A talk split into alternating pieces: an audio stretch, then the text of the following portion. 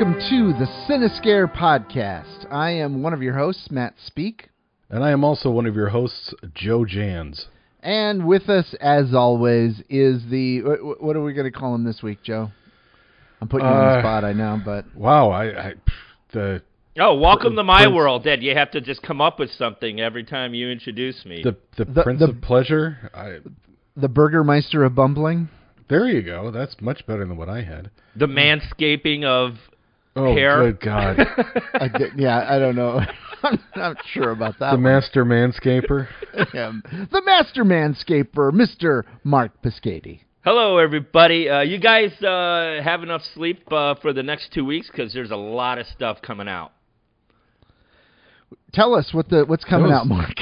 Well, yeah, we got we got the Stranger Things season four coming out. Uh, Black Phone starring What- what- Ethan Hawke. do you know actually, what? Do you know what Black- date the the uh, Stranger Things is coming out? Uh, I believe it's coming out. Uh, Friday, isn't it? Friday like the it's day coming that out. this podcast released. yes. Ooh. season four, and from what I've heard from Stranger uh, Things uh, fans, including my daughter, who's a huge fan, uh, this one's gonna dive really deep into horror, like the most uh, um, any of the other seasons have uh, gone.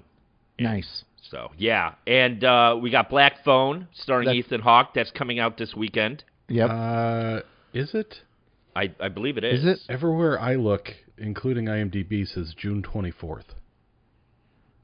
June twenty fourth. wah, Yeah, I could have sworn later. it was this month, this week. Because you had you had me stymied too, Marc. Yeah, I didn't- Because I went looking to my local theater to try to get like advanced tickets because I wanted to see this, and it's not there. Interesting. I thought it was this week. Well, you know what that means. professionalism. Actually, that Yeah. means I'm not going to be able to see it its opening weekend because I'll be on vacation that weekend. I'm gonna get, we'll be at the lake. Well, I, And I mean, I, and I I, get, be in the I get, I get dates wrong anyways, because like when uh, Vincent DiSanti was taking a uh, selfie of himself, I thought he was, and he's like, "I'm on set," I'm, and, and uh, I go on the Cinescare Twitter account and it's going, Marc- "Here we go."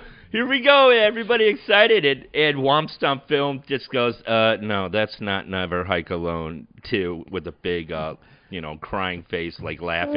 Yeah, he, he works on other projects too. Yeah, he works on other projects. Marc so inadvertently announced the beginning of filming. I'm excited. He's got that inside track being an executive producer. He single-handedly killed. Co-producer, Co-producer, co-producer.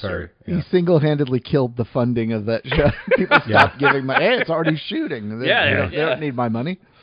Uh, what, what else right. is coming out? Uh, Yeah. um, uh, we got a new season on Netflix coming out. Love, Death, Robots. I don't know if you guys have uh, watched this series. No. Uh, it's it's really really good. I Has some uh, horror clips in there, and of Hmm. course Maverick, Tom Cruise coming out. That's Yes. gonna be Top Gun. Maverick. Oh boy, am I excited! I think that's coming out this weekend, right? Uh, I I'm, Yeah. I'm watching it Friday uh, morning Hmm. in IMAX, so I'm I'm ready. I got my Top Gun shirts and everything ready to go. So I'm probably gonna watch it like at least four times in a movie theater. So, yeah, I'm very So excited. Marc will not watch anything we recommend this week, Joe. That No. means uh, Well, luckily, that's not true. I mean, it's it's his pick is next, so uh, Yeah. it's on him. Yeah. Yeah. that actually worked out quite well. So, um, any other announcements of, of new things coming out, Marc? No, no, that's all I got right now. But I mean, that's a lot. I mean, I I don't know if Stranger Things is going to do what Ozark did and um, only show like four or five episodes and then stop, and maybe we have to wait two months later. I hope they don't do that, but I kind of do because I know. think I heard stuff- that. Oh, are they going to do that? I, I think I heard it, it. Maybe unless I'm thinking of a different show, but I think they were going to do. There was going to be like seven or eight episodes, and then they're going to pause for a bit and and do the last couple. I, but maybe I'm thinking of another show. Normally, is this the last season? the first three seasons have just they've released everything all at once. Right. Yeah. Um, Yeah. It's but do you guys know if this is the last season?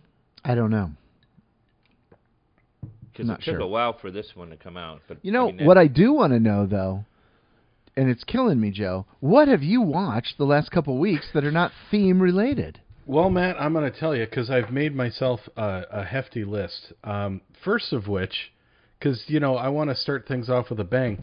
I watched Teardrop, and I know our listeners at home are probably thinking, "Teardrop, I've never heard of that." And I say, then you need to go get yourself Tubi, the Yeah. app that just keeps on giving, because this is another Tubi original. Yeah. And uh, just like Joe, Titanic Joe, Joe, 666 does it does it live up to the Tubi name? Oh, it does. You get what you pay for with uh, Teardrop, the Tubi original. Yeah, I saw just, it too. It is just, um, if you were to have a very poorly written ghost story set back in the Wild West era and take out any sort of emotion from most of the actors, that's Teardrop. Yeah. Riveting, on the edge of your seats. Teardrop. Brought Except- to you by Tubi. Ex- ex- Except for uh, uh, uh, the student, uh, the guy, the rapper. You know, Oh, yes. got a date at a cemetery. I Hope haven't it won't been- be scary. I haven't been this hooked on freestyle rap since the kid from uh, M Night Shyamalan's The Visit, when he's freestyle rapping on his way to go see his grandparents. That was Uh, I a- think a, I forgot that. A whiter moment has never happened. Um, Oh, so anyway, that was Teardrop on Tubi. Uh, that's a hard pass on that one.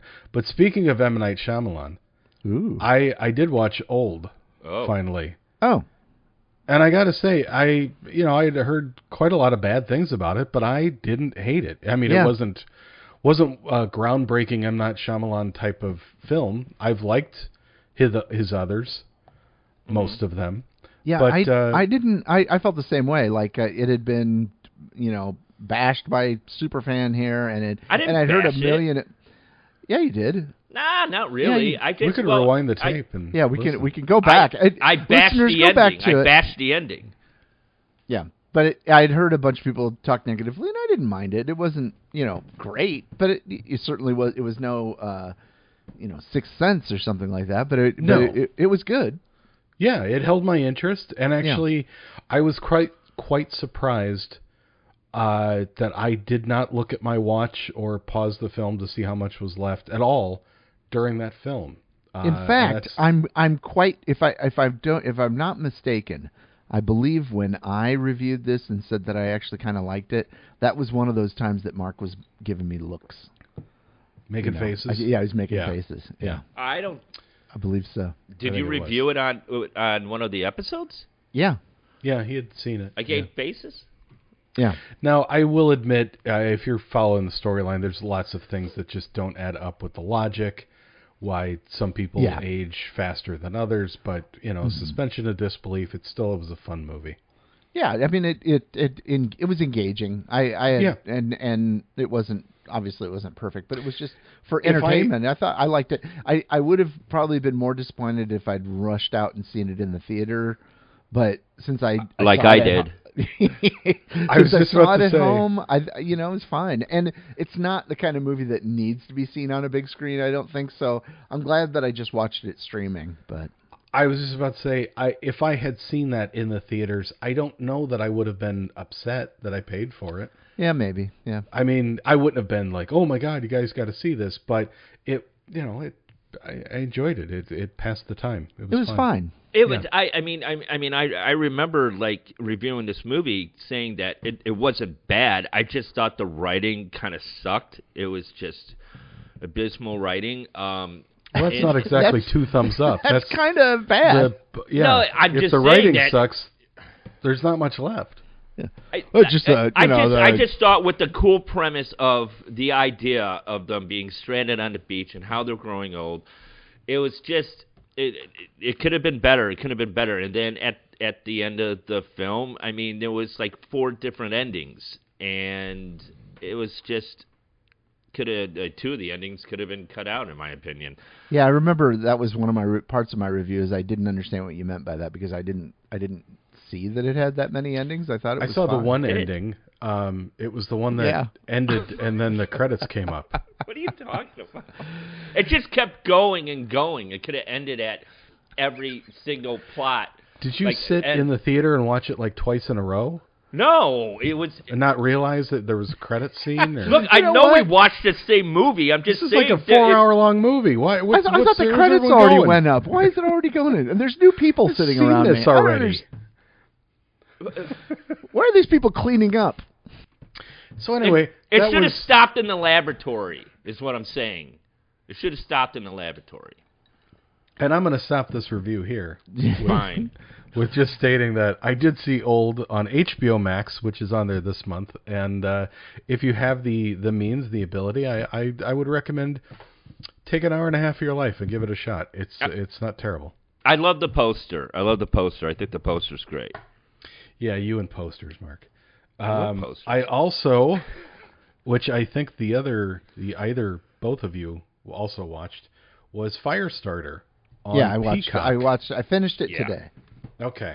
So this, of course, is the remake of the Stephen King Firestarter, originally starring Drew Barrymore and a bunch of people's names I've forgotten. But now it doesn't really matter because now we've got Zac Efron as the father figure to the little girl who's got psychic abilities or telekinesis. Is that what I guess it would be classified under? Correct. Yeah. She can uh, create fireballs uh, out of her mind or hands or whatever. But uh, uh, so that that premiered in theaters this week or last week, I should say, and also simultaneously, if you are fortunate enough to have the Peacock Premium app, uh, it was on there as well. So that was a movie that we all watched, and it wasn't great. Yeah. No. No, it was. I Um, mean, it was okay. I guess I it think wasn't, it was better than the original. maybe. Yeah, It- I, I wasn't sure at first, but as I got to watching it, I was like, yeah, this is probably more more entertaining than the original. But it wasn't.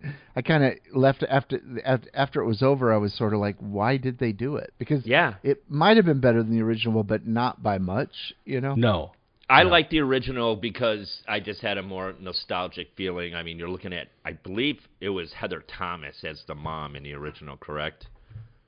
Heather Thomas. I don't remember. Not, Heather Locklear.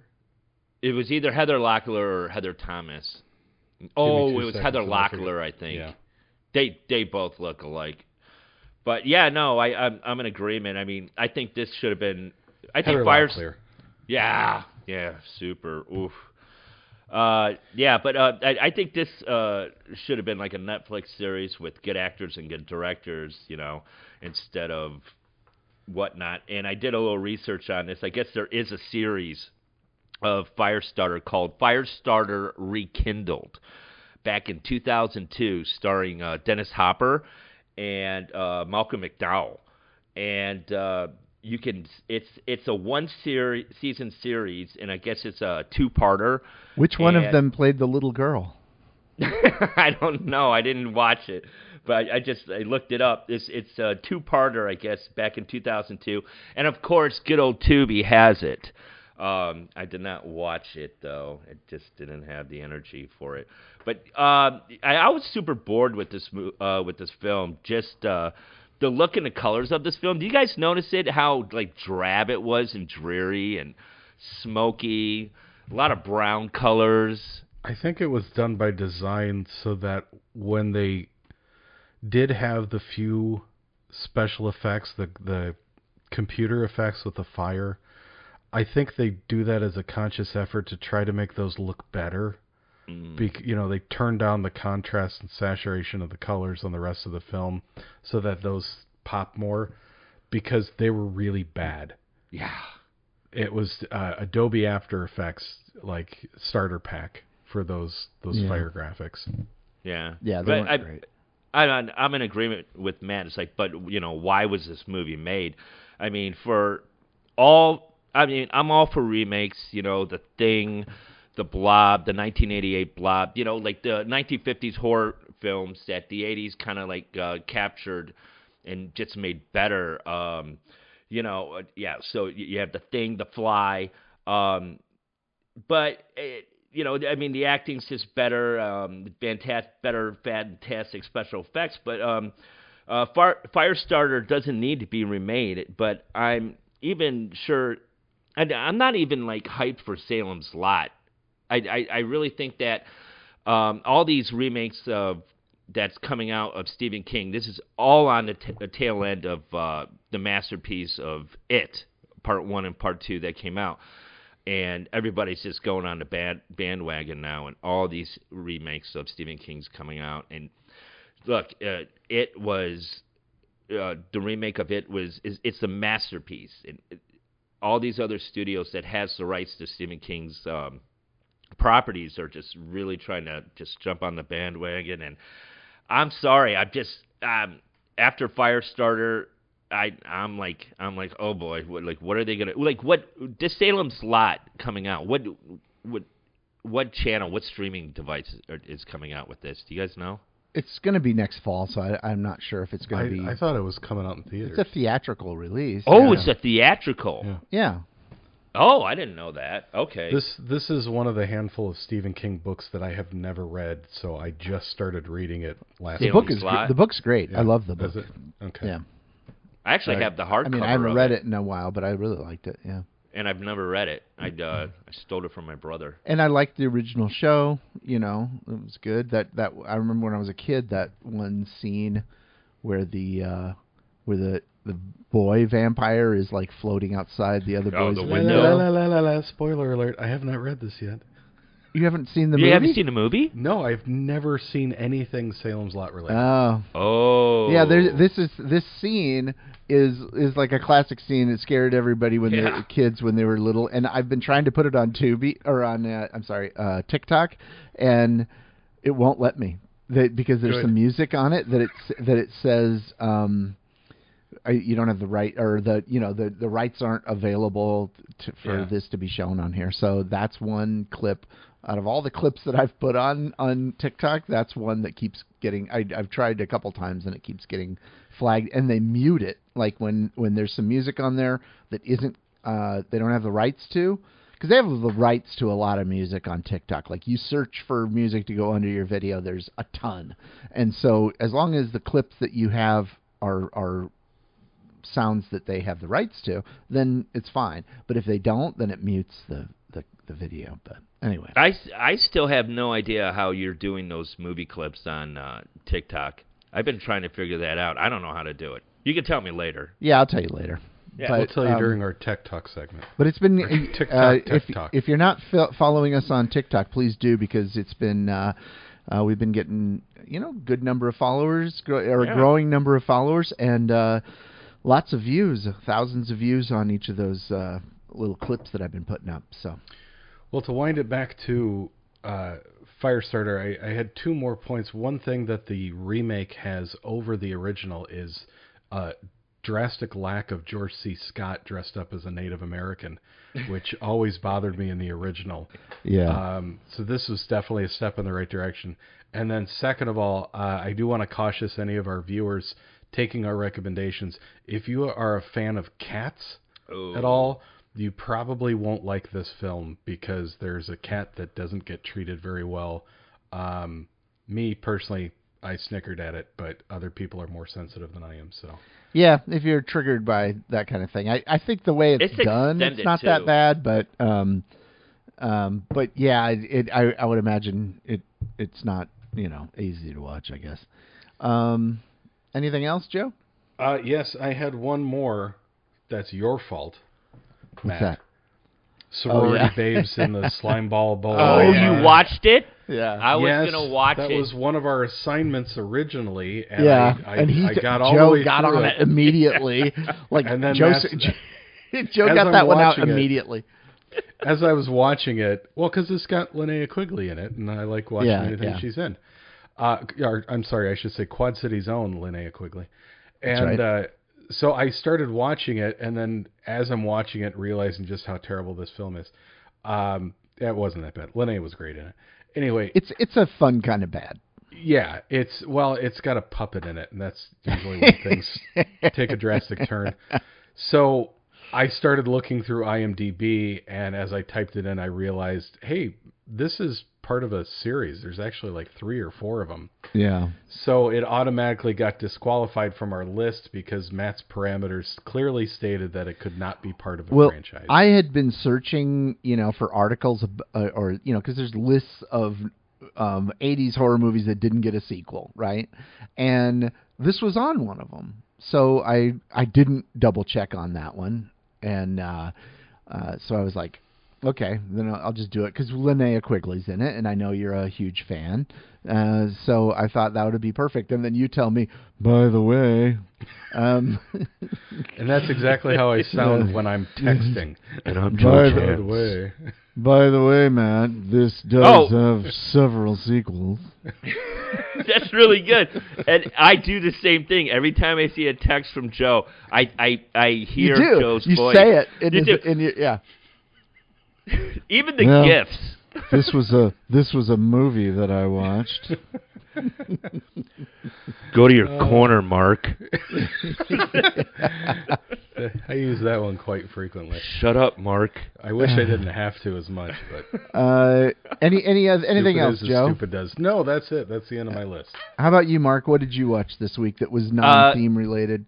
Uh, speaking of uh uh, what's her name? Quigley, Lena Quigley, Leanna.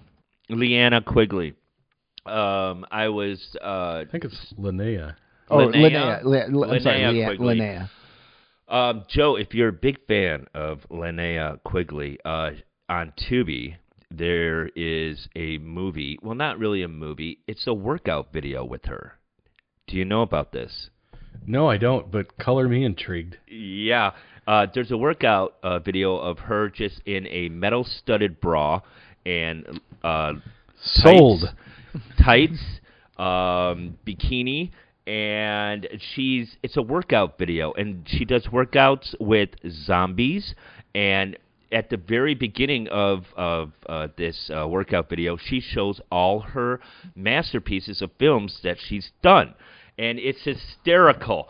And it's fun, and you have 15 minutes of her doing splits and stretches, and then she uh, workouts with zombies, and this is all on Tubi, and it's fantastic. It's God damn absolutely it, Tubi. I that's fantastic because I've been looking to add something to my exercise regimen. And now There I you can, go. know, it's like like sweating to the oldies. I want to see a great. video of Joe doing a split.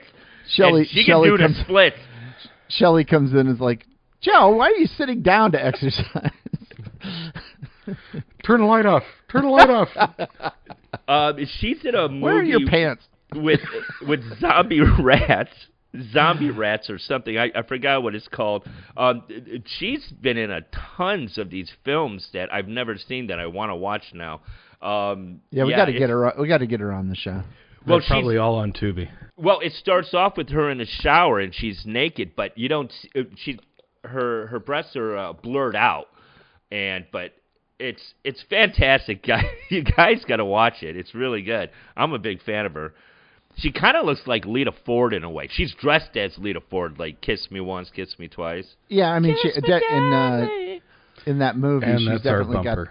No, she's definitely got the um the 80s rocker thing going on in that. oh yeah, that- she's got the blonde uh, in the crimps in her hair, like the crinkles and whatnot. She- in it's the in the bowler very attractive, in the bowler romps. And If she's I from could- if I can- Davenport. If I could complete this sentence without you I'm sorry. interrupting I'm sorry. me. Jesus Christ, Marc. It's uh she definitely has the 80s rocker look on the Bowl-o-rama movie. Yes, she does, Matt. Go ahead, Marc. Okay, so What else what else did you watch this week? Um, I went to the theater and watched the 2022 Men. Um, Oh, yeah. written, yeah. written and directed by Alex Garland, uh, whose track record is almost flawless in my opinion. He directed uh, Ex Machina and Annihilation, uh, two movies I absolutely loved and has watched repeatedly, uh, like four times each at least. Um, Garland's new film, Men, is his first full attempt in the horror genre, and he succeeds about 98%, in my opinion. Uh, this movie is about a recently widowed wife who goes on a solo vacation to the English countryside and rents a 17th century house for two weeks. Um, this woman, uh, Harper, played by uh, Jessie Buckley, known for the series Fargo and HBO's uh, Chernobyl, is stunning to look at, and her uh, subtle acting um, um, completely uh, carries this film. Uh, she is shown Uh, the rented house by the caretaker. You- Are you guys laughing? Okay, She's very subtle. Yeah, just how subtle was she? subtle. It- She has a, she has a lot of She's subtlety in her acting. She has a subtle, Yes. uh, it's just subtle. a r- subtle, subtle. As in, That's The what. as B- in like the S B- U is It's silent. B's. the B is Just S. U D D L E. The Subtle. B is silent. Uh, okay. Uh, so she is shown the rented house by caretaker Geoffrey, who is played by actor Rory Kinnear. I, um, Imagine that. Marc's got an interrupting bee. by Rory Kinnear, who is a quirky fellow with some awkward uh, attributes. Um, I want to say more about this actor and character, but it's a huge spoiler if I do, so I can't really talk about him. But he's wonderful in this, and it's every character's actor's uh, dream job to have this role. Um, when you see this film, and if you like to perform, or you just love acting in general. Of course, if you do, you watch movies, but it's phenomenal. He he's amazing. Um, so, uh, regardless, um, strange things happen. Uh, a naked man follows her on a walk. I know that sounds weird, but it's really creepy. Questionable things uh, start happening, and throughout the movie, you find out what's what's happened to her husband and how it came to his death. Uh, now, there are haunting images in this film, especially uh, the tunnel scene where she listens to her echo, and it's so beautiful and so masterfully done that you actually go in a trance with this echo in the tunnel, and it's so beautifully shot. And the sound uh, of this movie with uh, the music and whatnot just takes you away, takes your breath away. Um, yeah. Uh, so there has been uh, some controversy to the last half hour of this film, and it goes straight to body horror. Um, I personally didn't think it was that graphic because I just graduated from uh, the Cinescare French Extreme class.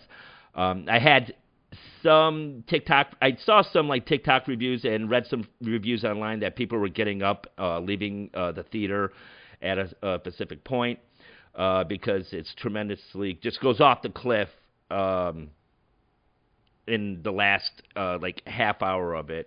Um, and there's a seven minute clip of something um, recurring that's happening. It's a seven minute clip, and it just keeps happening, and it keeps happening, and it's really disturbing. And when I was watching it, I, I my eyes were wide, and I'm tilting my head, and I'm chuckling because I've never seen anything that I saw in this movie ever before in my whole entire life, and it's it's a little jaw dropping and but with the music going on and the effects that was happening i was in a trance uh, that's alex garland that's what he does like annihilation uh, at the end of his film of annihilation did you guys see that film Yeah.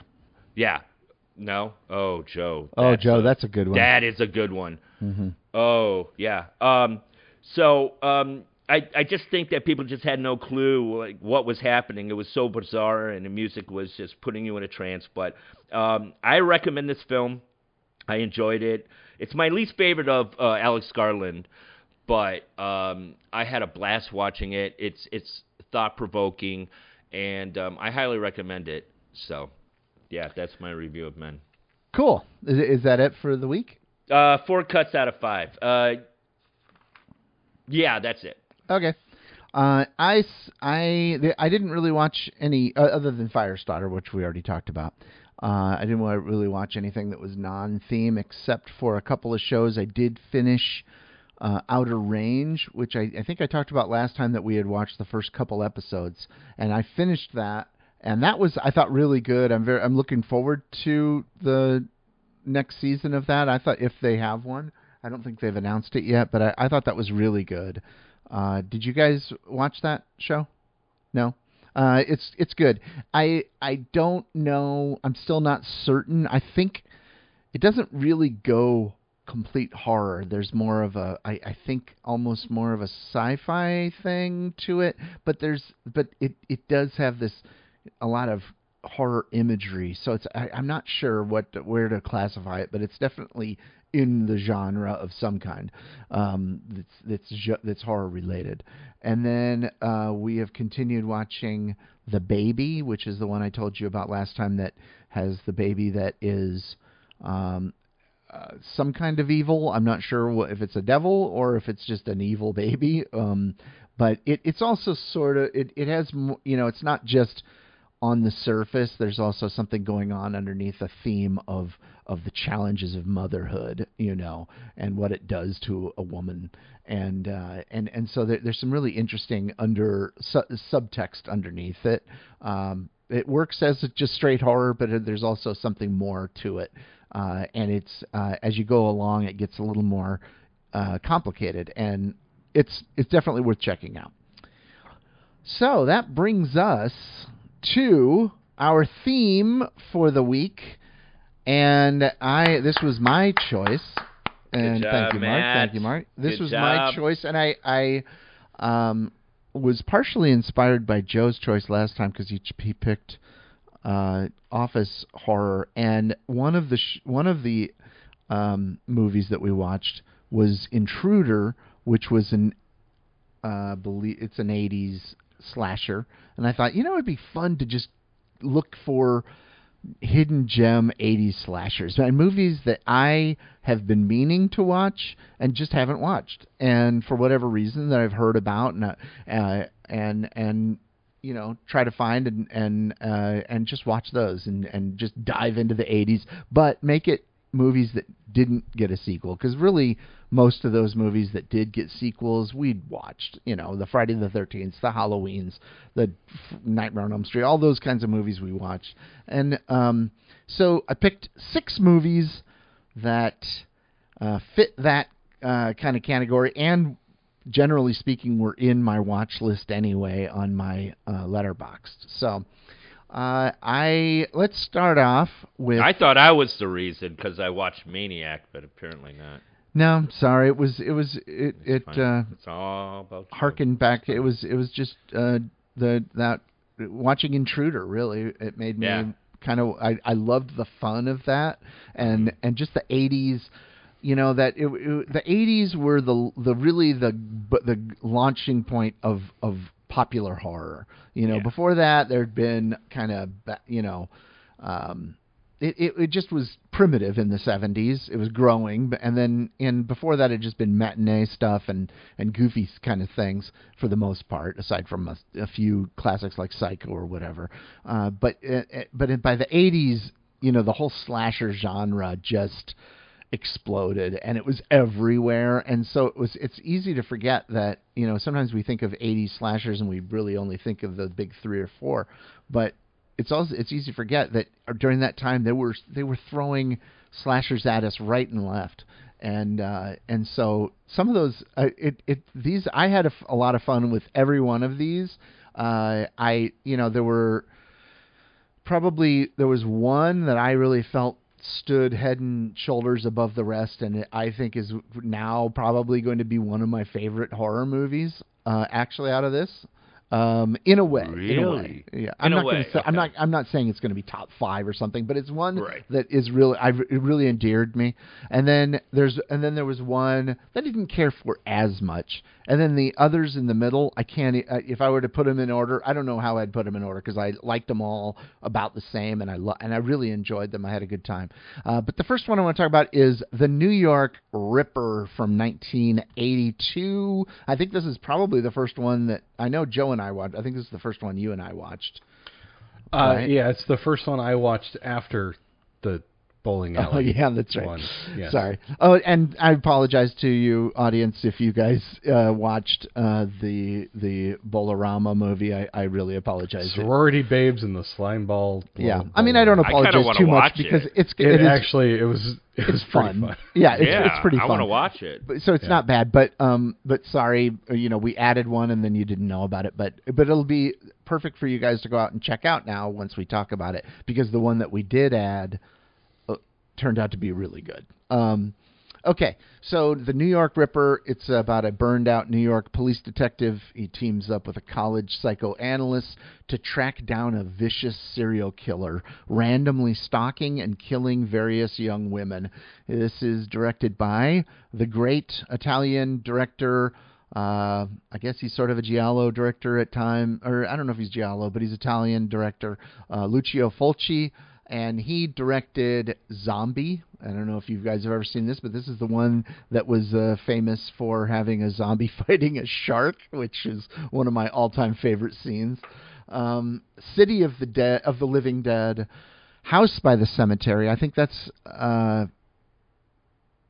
that might be a uh, no the trilogy. I think is City of the Dead, City of the Living Dead, House by the Cemetery, and Beyond. And then there's Don't Torture a Duckling was one of his as well. Uh, this is a very conf- there's a confusing twist at the end of who we think the killer is. That it turns out it's very odd the way it, it happens at the end, and um, uh, I, I I'm still not quite sure exactly what happened. I don't know if one of you guys can explain it to me, but I couldn't, and you forgot the most distinguishing characteristic about the killer. oh, I haven't gotten to it. But go ahead. Whenever he calls somebody and talks to the cops, he does it in a Donald Duck voice. Right. Or when he's killing them and he's talking to Yes, them. yeah. He's got a Donald Duck voice. Any interaction with any other human beings, Yeah. it's Donald Duck. Yeah. Yeah. No, this was this was a strange one. Uh, It starts out with this girl riding down. Well, it doesn't start out, but one of the first scenes, one of the first kills is a girl riding her bike down the street, and this guy starts following her, and then uh, she she gets uh, I think she cuts somebody off, or he cuts her off, and they're they're they're going to a um, She she basically uh, uh, is going no hands and then puts her uh, hands on her um, on the what do you call the what do you call the handles and then the handles uh, scraped uh, that uh, red uh, Volkswagen Bugs uh, car and he's Yeah. going yeah you belong in the kitchen you know yeah, he yeah, yeah. that He's and then- yelling at her, but they both happen to be going to the same uh, ferry, Ferry and so she yeah. get, finds his car and decides to do some like vandalism. Meanwhile, the killer comes and and uh, takes her out. Uh, but it it definitely has a lot of gratuitous nudity, some gratuitous sex, and It's, uh, it's very, very, New York. It's very New York. Yeah. Matt, this is the New York Ripper, not the Italian Ripper. Yeah, yeah, yeah. The fact that everyone's voice was overdubbed completely has Yeah. nothing to do. It's still New York. Yep, yep. And all the there's like two establishing shots of New York, and then all the rest of this is filmed in Italy. Yeah, yeah.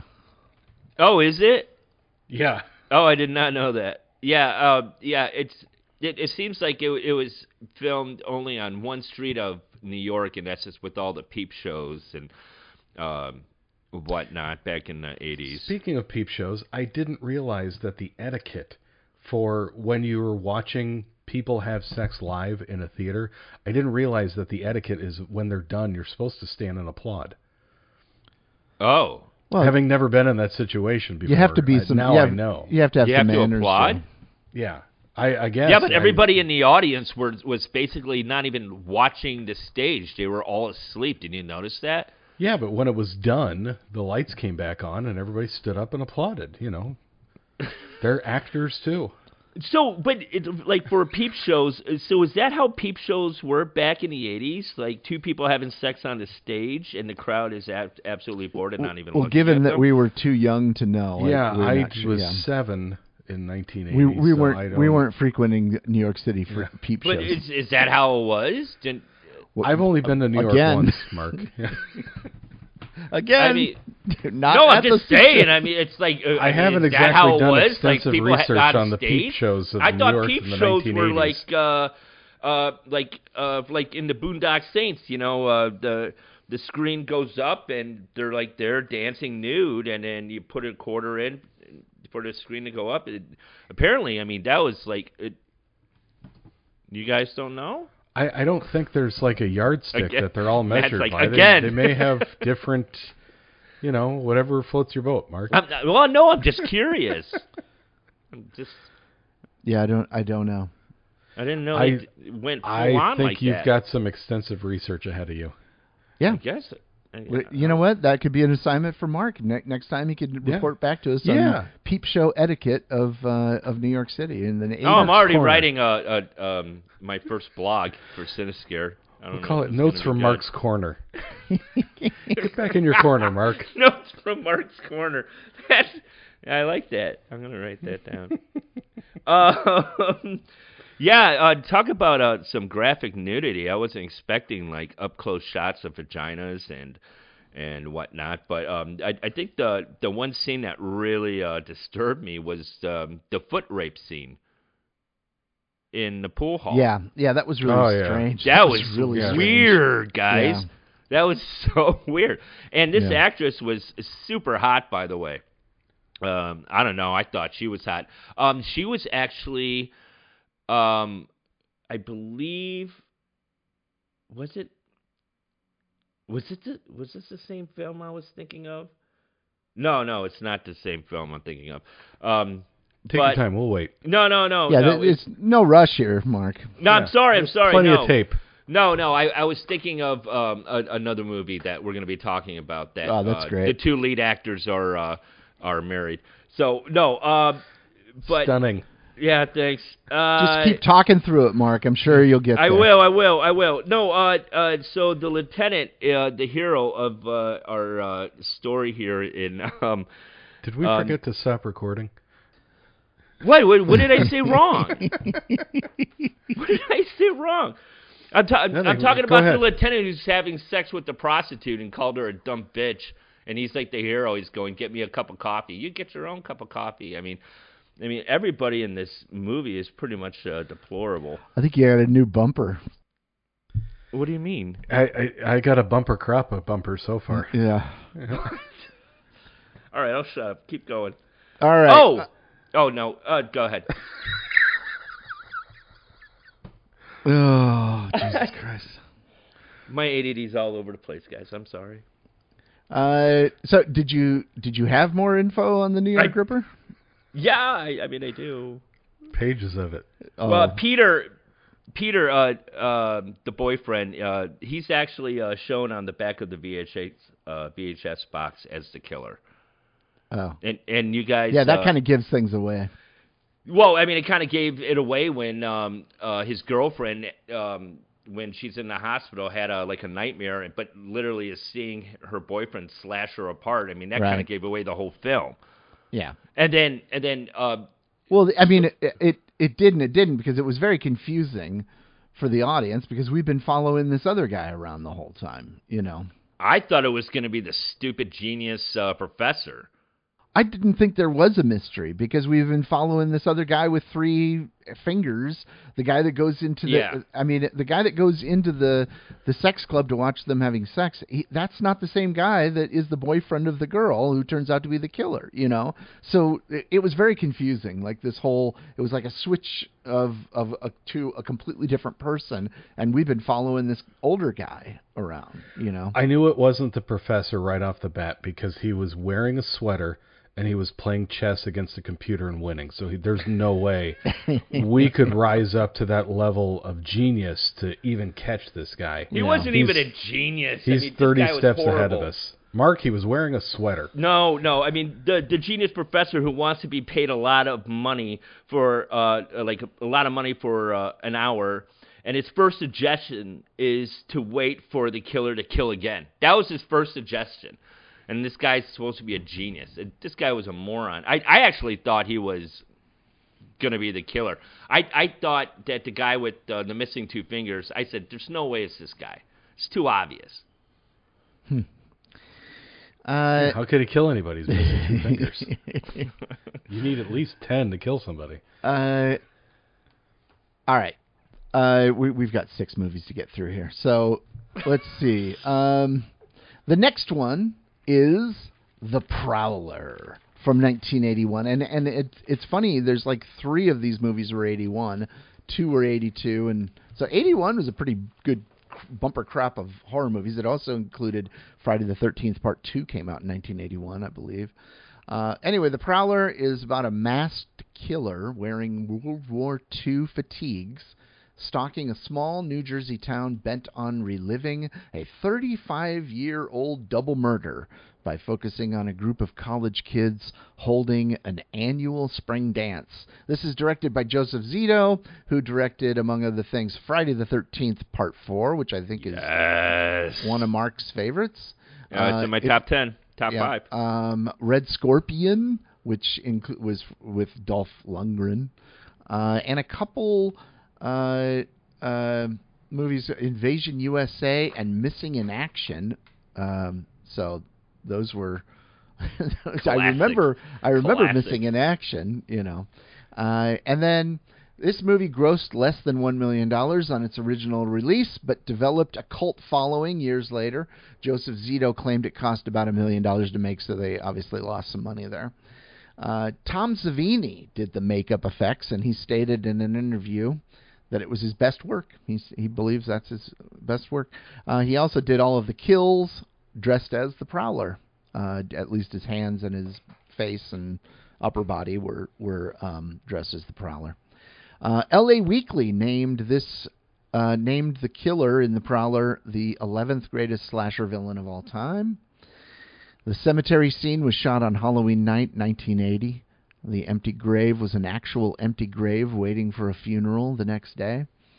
There's a super cool vinyl. Ver- oh, by the way, yeah, there is a super cool vinyl version of the soundtrack that is right now available. In fact, I, I had told you guys last week that it was sold out, but it's back now, and uh, they must have gotten it back in, in stock. So it it uh, was put out by Waxwork Records. So if you guys are interested, if you're a collector, it's a really cool. The the art on the on the cover of the album is really nice, and then the the record itself is I believe like a green and black mix, and it's really it's beautiful. It has a picture like a picture book with it and and other stuff. So it's it's definitely where if you're into you know uh, obscure '80s. Uh, slasher soundtracks th- this one would be a good one to get uh, body count on this is eight uh, actually i forgot to say the body count on the ripper was also uh, new york ripper was eight so uh, I really enjoyed this. I thought it it looked good. I thought the acting was all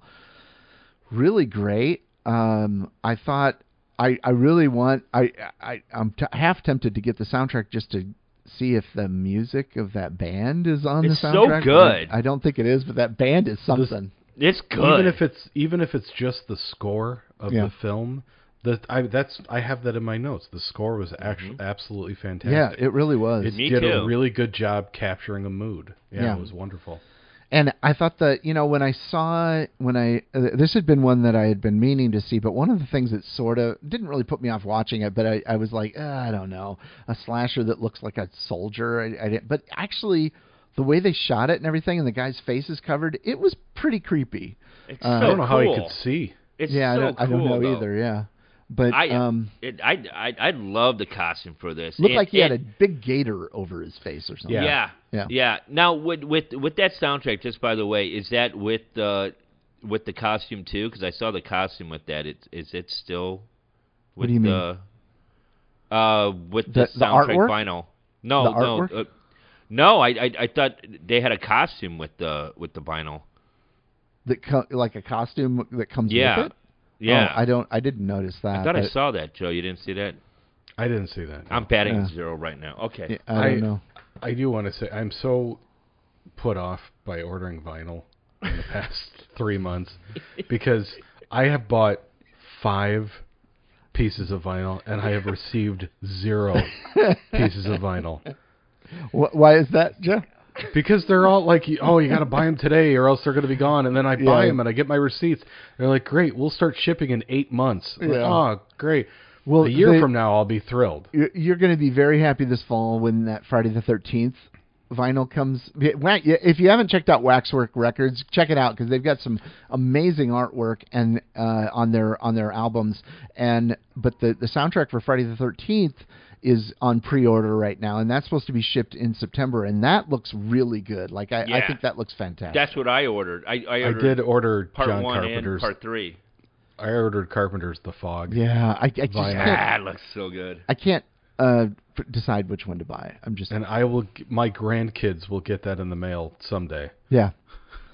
Yeah. You I'll should put it in your it. will. Yeah, Friday Yeah. Thirteenth one looks amazing. yeah, that though. one looks that that cover art looks in, incredible Oh, with the eye and everything. It's so cool. Mhm. Uh, but anyway, the Prowler, I really liked it. I thought it was a tight little slasher. Uh, I thought it had all the elements you look for in a slasher. There was, you know, the characters. I liked the actors. I liked the characters. There, there wasn't, you know, like some of these movies, the acting is is not so good, so it's fun in a bad way.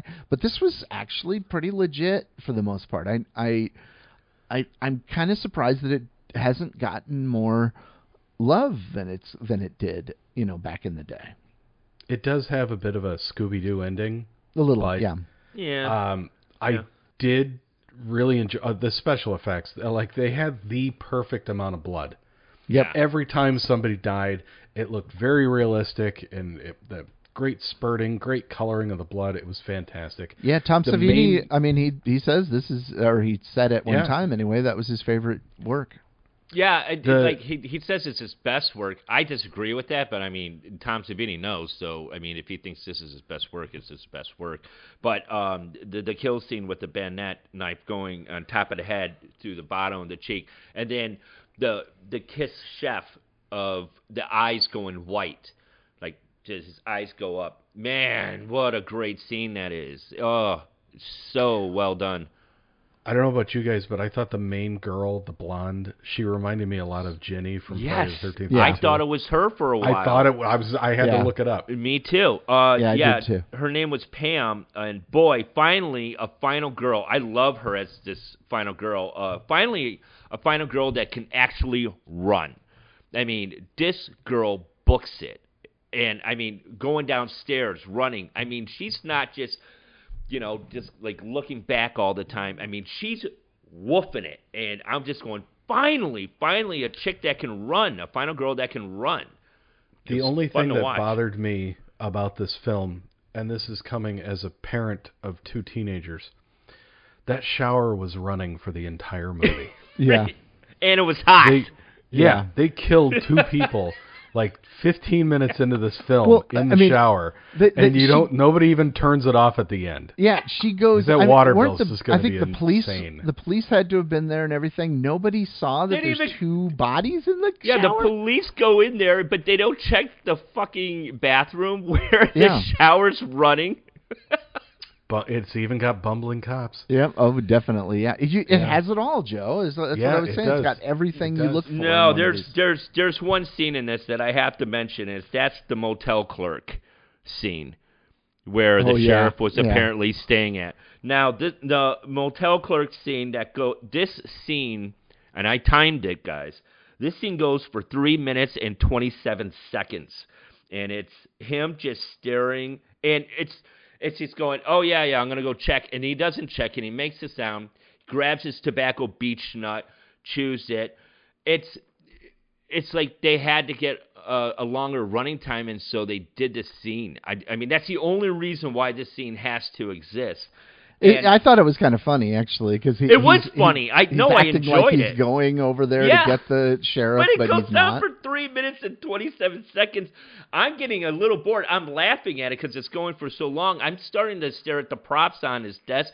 I, I, I never knew there was Rolling Rock cans on. I thought it was Rolling Rock was only bottles. Apparently they had cans. He's got Rolling Rock, and he's got Beech-Nut. And I'm sorry. Oh, I remember when I tried that chewing uh, tobacco Beach Nut. I actually kind of enjoyed it when I was 12 when I stole it from my neighbor. And so I was just going through like, you know, these these thought process. But yeah, three minutes and twenty seven seconds this son of a bitch scene went on. It was fun to watch, yeah. Oh, and Lawrence Tierney uh, was in this, who played Joe from Reservoir Dogs. He he played uh, the general, the guy in the wheelchair. Oh yeah, He's from uh, Reservoir Dogs. nice. Sorry. Yeah, it's a Dear John movie. I mean, that's basically like a Dear John Leonard movie. That's what it is, right? I guess kind of. Yeah. I need to shut up. I'm this is this is not going my way. Uh, anything next, else, Matt? Uh, the next movie is Blood Rage from 1987. Uh, this is uh, directed by John Grissmer, and he he had only I hadn't done a whole lot of stuff from what I saw, but um, anyway, a boy kills a man and accuses his twin brother of the murder, and the innocent brother ends up institutionalized while his psychotic twin goes free. Ten years later, the innocent twin escapes, which triggers his brother to kill again. Uh, this was shot in 1983, but it was not released until 1987. I'm not sure why they waited four years, but I guess they were like, I don't know. Um, it, uh, it it features the film debut of Ted Raimi, who cameos as the kid selling condoms in the di- in the drive-in. He was 19 years old. There is a body count of 11. Uh, and what what what is it that the guy says? It the this isn't uh, the blood that's on his back It's back. not cranberry. It's not cranberry, cranberry. sauce. Yeah, not- this not isn't cranberry. cranberry sauce. Yeah. This movie is filled with great lines. Oh God, this is so one of the. This was so good. entertaining. This thing. I think my favorite is come on, it's a football game, not a kissing contest. there and, and let me tell you, there is some stellar acting going on here. Let me tell you, but the the one that I really loved was the mom. Like the mom is I I almost thought it was the same person that was in another movie that we're going to be watching uh, that we watched uh, Butcher Baker. Oh. Uh, it, it was a very similar, but but that the phone scene. I posted it on TikTok. Which and that, one? That phone scene where she's calling someone and she keeps saying, "This is a real, real emergency," and, that scene was just I loved it. I actually rewound it to just watch it again, and uh, and then I posted on TikTok so I could watch it again because it's it reminded me of uh, I wouldn't. It wouldn't surprise me, and I looked this up to see if if if David Lynch ever mentioned this movie in an interview, and I never. I don't see any place where he mentioned it, but it would not surprise me if he used that. If this movie uh, and that character inspired him to write the uh, Laura Palmer's uh, mother character in Twin Peaks because they're very similar, and also uh, the mother in. Wild at Heart.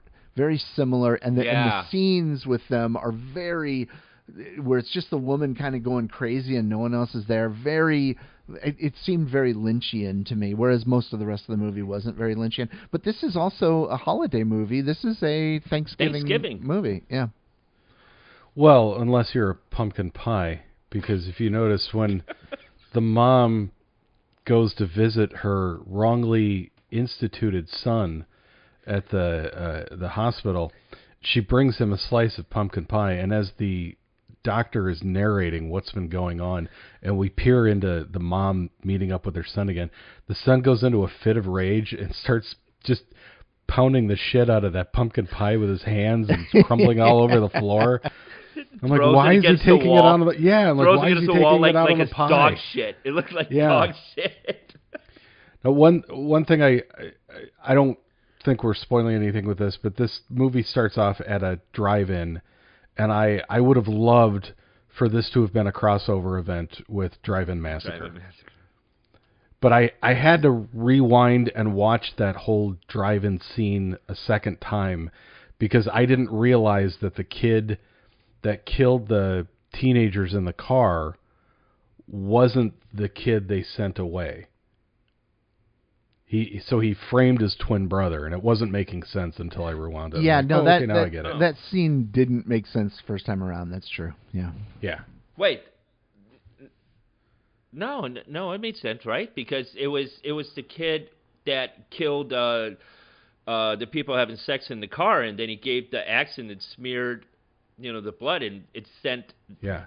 Terry was the kid who actually killed the teenagers. Right. After he killed them, before the mother came over, Oh, you thought it was the the, knife- original guy. Yeah. Oh, Yeah. he okay. handed the knife to his brother and smeared blood on him and said, "Mommy, mommy, Todd uh, actually killed him." And, it, And the acting was great when the mom showed up. And by the way, when when the Although kid she's- smearing the blood on you know his brother, you know brother's face and gave him the axe, there were already people there just stopped watching it happen. And apparently, they're yeah, and the mom, the, the mom comes running up as Terry's flapping his gums. Mommy, mommy, Todd killed this these kids, and she's just standing there like caressing Terry on his face and like everything's going to be fine. She doesn't even acknowledge the fact that she's got another kid standing right next to her with a bloody knife in his hand. Right. Yeah, the mom the mom stole the, stole this film. I mean, she Yeah, literally she's stole this especially film. when she's The eating white trash- Thanksgiving leftovers out of the refrigerator from the kitchen floor. cleaning the house,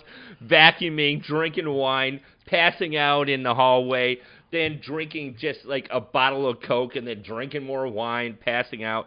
I mean, it was great. Getting on the phone with the operator, like uh, Matt said. I mean, I mean, this is a Mia Farrow like white trash version of It, I, what a what a fantastic actress. She stole the film for me.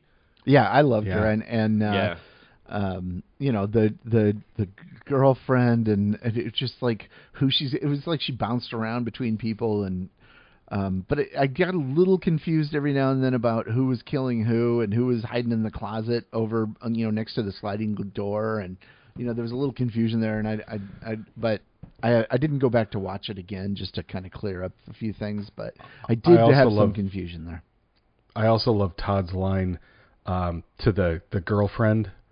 You seem nice. I've never kissed a girl before. Yeah. what are you getting at, Todd? Yeah. You think I'm just here for that?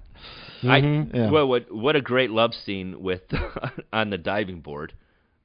and then and Yeah. then uh, and then uh, uh, Terry comes up and he's going, "Don't do that," and just swipes away and kills. Uh, is it Terry or Todd? No, Todd's the good guy. Yeah. It was Terry. Yeah, Todd's a good guy.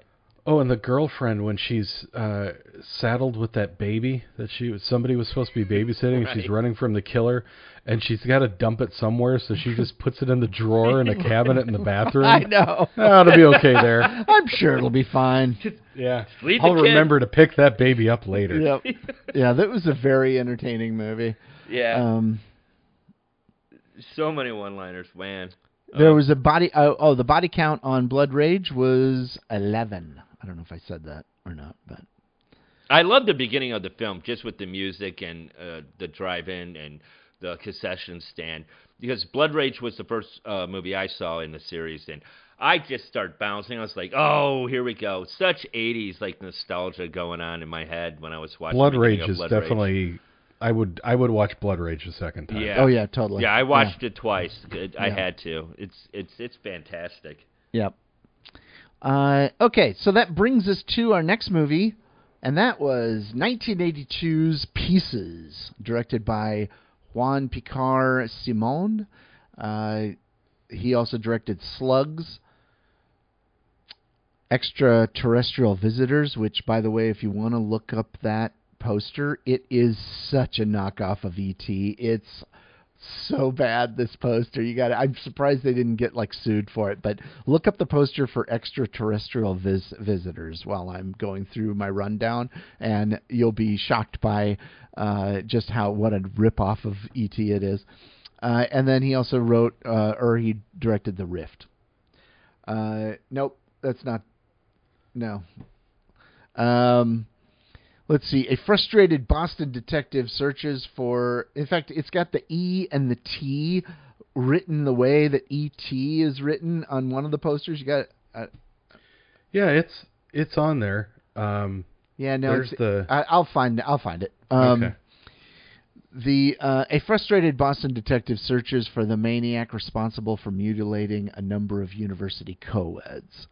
Uh, because producer Dick Randall was simultaneously making a kung fu uh, movie, he uh, wrote a cameo for Bruce Lee imitator Bruce Lee, which, by the way, at this time and in the 70s and uh, and 80s, there were a lot of Bruce Lee knockoffs, and they were all na- they were all named Bruce Lee, but they had a diff- slightly different spelling. There was a Bruce Lee with an L I, there was a Bruce Lee with an L E I, there was this Bruce Lee who I had seen in some movies back in the day, uh, which just with an L E.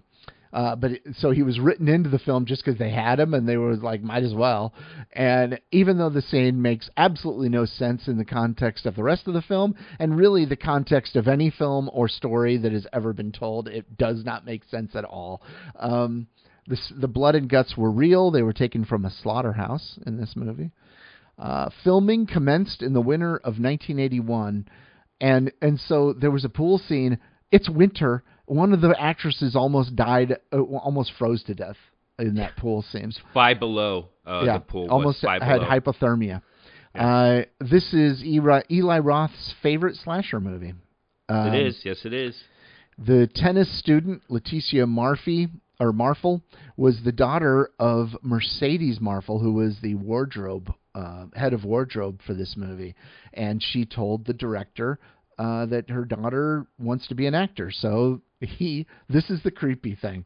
he uh, Simone he met meets the daughter and he says, "Oh, you'd be perfect for the part of Susie the tennis student." She's like, "Well, I don't know how to play tennis." And he's like, "It doesn't matter. The person who's supposed to be the tennis pro doesn't know how to play tennis either. So it doesn't matter. We're going to shoot it wide." And so the locker room was originally written that that before she gets killed, we don't come into her when she's nude. They had it written where she would be putting her clothes on and already clothed, just like finishing putting her shirt on. Instead, this director, who's who has an employee working for him who is the mother of this actress decides to change the script so that they they film the girl in the shower naked. So he just gets a little more because he thought she'd look hot i guess. So he changes that. And then when the killer the for the killer scene he changes he changes it so that she runs away from the guy without a top topless basically. And so this is the topless chase scene through the locker room. The girl can barely run. It's it's i, I it's such a creepy thing that this guy did to that to that girl and to her mom. And as it turns out she got a couple movies after that uh after this one but they were all required nudity and then she just quit acting because she was only getting parts that were she would only be considered for parts that required nudity. Um, Lynda Day George is supposed to be a pro tennis player, but the actress was not good at the sport, and they said, "Don't worry about it." Uh, and so it's pretty obvious this woman who is supposed to be undercover as a pro tennis th- that would have blown her cover immediately because she could barely hit the ball back across the net. In fact, they had to do close-ups anytime she hit the ball back. They did a close-up of her, and it was obvious somebody was just throwing the tennis ball at her racket. Um, before the fifth victim gets killed, she's so terrified that she wets her sweatpants. This happened in real. This actually happened because the person holding the chainsaw was holding it so close to her that she literally wet her pants because she was that frightened. Uh, and of course, Simone kept kept it in the movie. Um, so when you watch that scene and you see her peeing her pants, it's actually that's what she did in response to a live chainsaw real chainsaw, not a prop chainsaw, but a live chainsaw being held inches from her. Uh, and of course, this is, I think, got, we can talk about this, of course. It's got a body count of seven, but the ending is absolutely spectacular. This is probably my favorite ending of any of these movies. Uh, I really loved this one. I thought it was, um, it, I thought it was just, I, I don't, I can't say it's a good movie, but it was completely entertaining. Like I there was not a moment I thought kind of dragged. I was entertained the whole time with a smile on my face. And this is like the epitome of 80s bad movie so good, you know. Well, it hooks you right from the opening scene when they set the time and the the the location in Boston, 1942, as we see this little boy in his room putting his puzzle together. Oh yeah, yeah in a house that looks like it's 1982. Yeah. That's complete with a push button phone. Oh my god. I don't think they had those in 1942. I didn't even notice that. No, they don't. They they I don't think push button phones happen until like I don't even know when, but not in the 40s. Not Boston 1942. No. Did no. they have uh, puzzles that were like color like photos back then? I th- um, I would imagine. You know, there was color back in 1942, right, Marc? and yeah. they had puzzles back then. Yeah. They, they they could print in color back then. Yeah.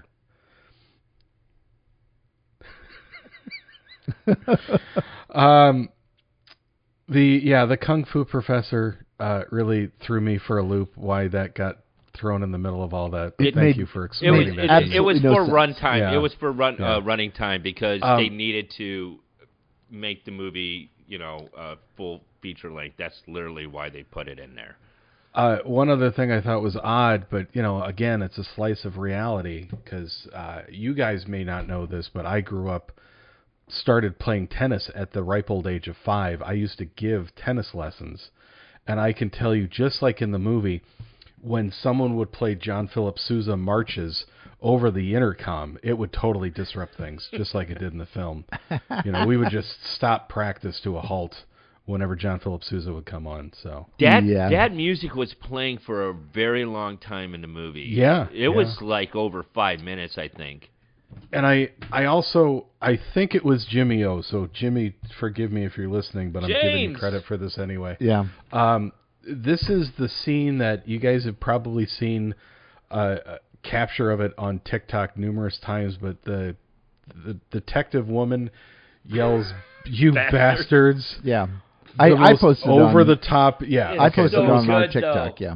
It's Yeah, so it is- good. It is a wonderful slice of, of cinema. Bastard. Yeah. Yeah, I, I, I go go check us out on TikTok just for Oh, that scene. good. Yeah, I- no, that's so great. In fact, you you that should put it. So many times. You should I'll put probably it put that in clip this. in the. Yeah, I'll put it in right here. yeah. While we were out here fumbling with that music, the lousy bastard was in there killing her! Bastard! Bastard!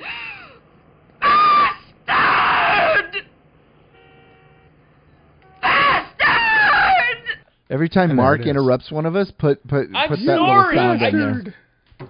Yeah. Um, let's see. Yeah, no, I I just really enjoyed it. I thought this was it was just pure entertainment from beginning to end. The cops, of course, another bumbling couple of cops, and they're getting told what to do by a freaking college student. College Like, a student. college student is more Well- has more uh, like Kendall. d- uh, police experience apparently than these cops. They don't have a high budget because none of the cops can afford a holster. They keep putting their gun in the back of their pants. And I didn't you know, notice that. somebody I didn't notice that. would, Yeah. would somebody please give that detective a match so he can smoke that damn cigarette that he keeps asking about uh, Yes, for like 30 minutes of the movie? It's like, man, get a get a get a get a book of matches yourself. I mean, all the way through, I just wanted to see how that smoked. It looked like a good little cigar or whatever it was. I don't even think it was a cigarette. It was like Well- a little skinny cigar, like a Swisher Sweet. And then the detective asks the professor if he thought that the killing could have been done by a chainsaw. At one point, he asked the professor that. I'm like, how is a professor at a college? Who, how is he going to know more than a cop, a detective, by the way? How is he going to know better than him what whether or not a wound could have been done by a chainsaw? Well, my other question was uh, the. I know this is. Can we spoil something? Yes. Okay. The little kid back in Boston in 1942 Yeah. later on grew up to be the president of the college, Yeah. The dean. The dean. the dean. Yeah. Where did he get the British accent? yeah. Well, I, I think it happens as soon as you become a college professor, Joe. Oh, okay. They just hand you Yeah. like to, over to a dialect. And Wait, what wait, a yeah, yeah. horrible, what a horrible reveal of the killer when they showed the dean uh, um, spiking the tea. I mean, it, you don't know who it is all the way through it. And it was just so blasé. Oh, that was not tea. That was instant coffee. He really pulls out a whole spread there. He's like, "Oh, would you like something to drink?" Oh, sorry, it's instant. but it was it was just so blasé. It just a matter of fact, there was Folgers no crystals. music happening, nothing. It was like dun dun dun. Yeah. You know, it was it was just uh, there he is putting it in. I was like ah, but the very end of this film, which was absolutely bizarre to me, was um, you know the dean's shot in the head. You know they cover the body, and then the detective just leans and the corpse comes around and she falls on uh, Kendall, the student, and then afterwards, uh, was oh yeah, that was a scare. And then the corpse grabs and grabs Kendall's crotch and just literally squeezes his balls and scratches his balls too. It yeah, was, it was uh, the amazing. I was like, ending. what? It was amazing. It was. I was. Yeah. I was like, yes, thank you. Uh, okay. Now we're on to again another 1981 movie, Butcher Baker Nightmare Maker, and uh, this also had an alternate title, Night Warning, which I don't know which I, which were was a worse or less uh, applicable title for this movie, but uh, either one of both of them were they just didn't seem to make sense. But this is directed by William Asher, who was basically known for beach party movies. He did the movie Beach Party, Beach Blanket Bingo, Bikini Beach, Muscle Beach Party, and How to Stuff a Wild Bikini. uh, rejected by her lover, the only man left in Cheryl's life is the orphan nephew she has raised as her own son, and she'll stop at nothing to keep Billy with her. Uh, J- this stars Julia Duffy, who went on to star in as a supporting role in Newhart. She- Newhart, Yep. yeah. Uh, she was 30 at the time of filming, 10 years older than the her leading man. Ooh. Jan Jan de Bont was cinematographer for one week on this movie, shooting the decapitation scene. He went on to direct Speed, Speed 2, Twister, and the remake of The Haunting.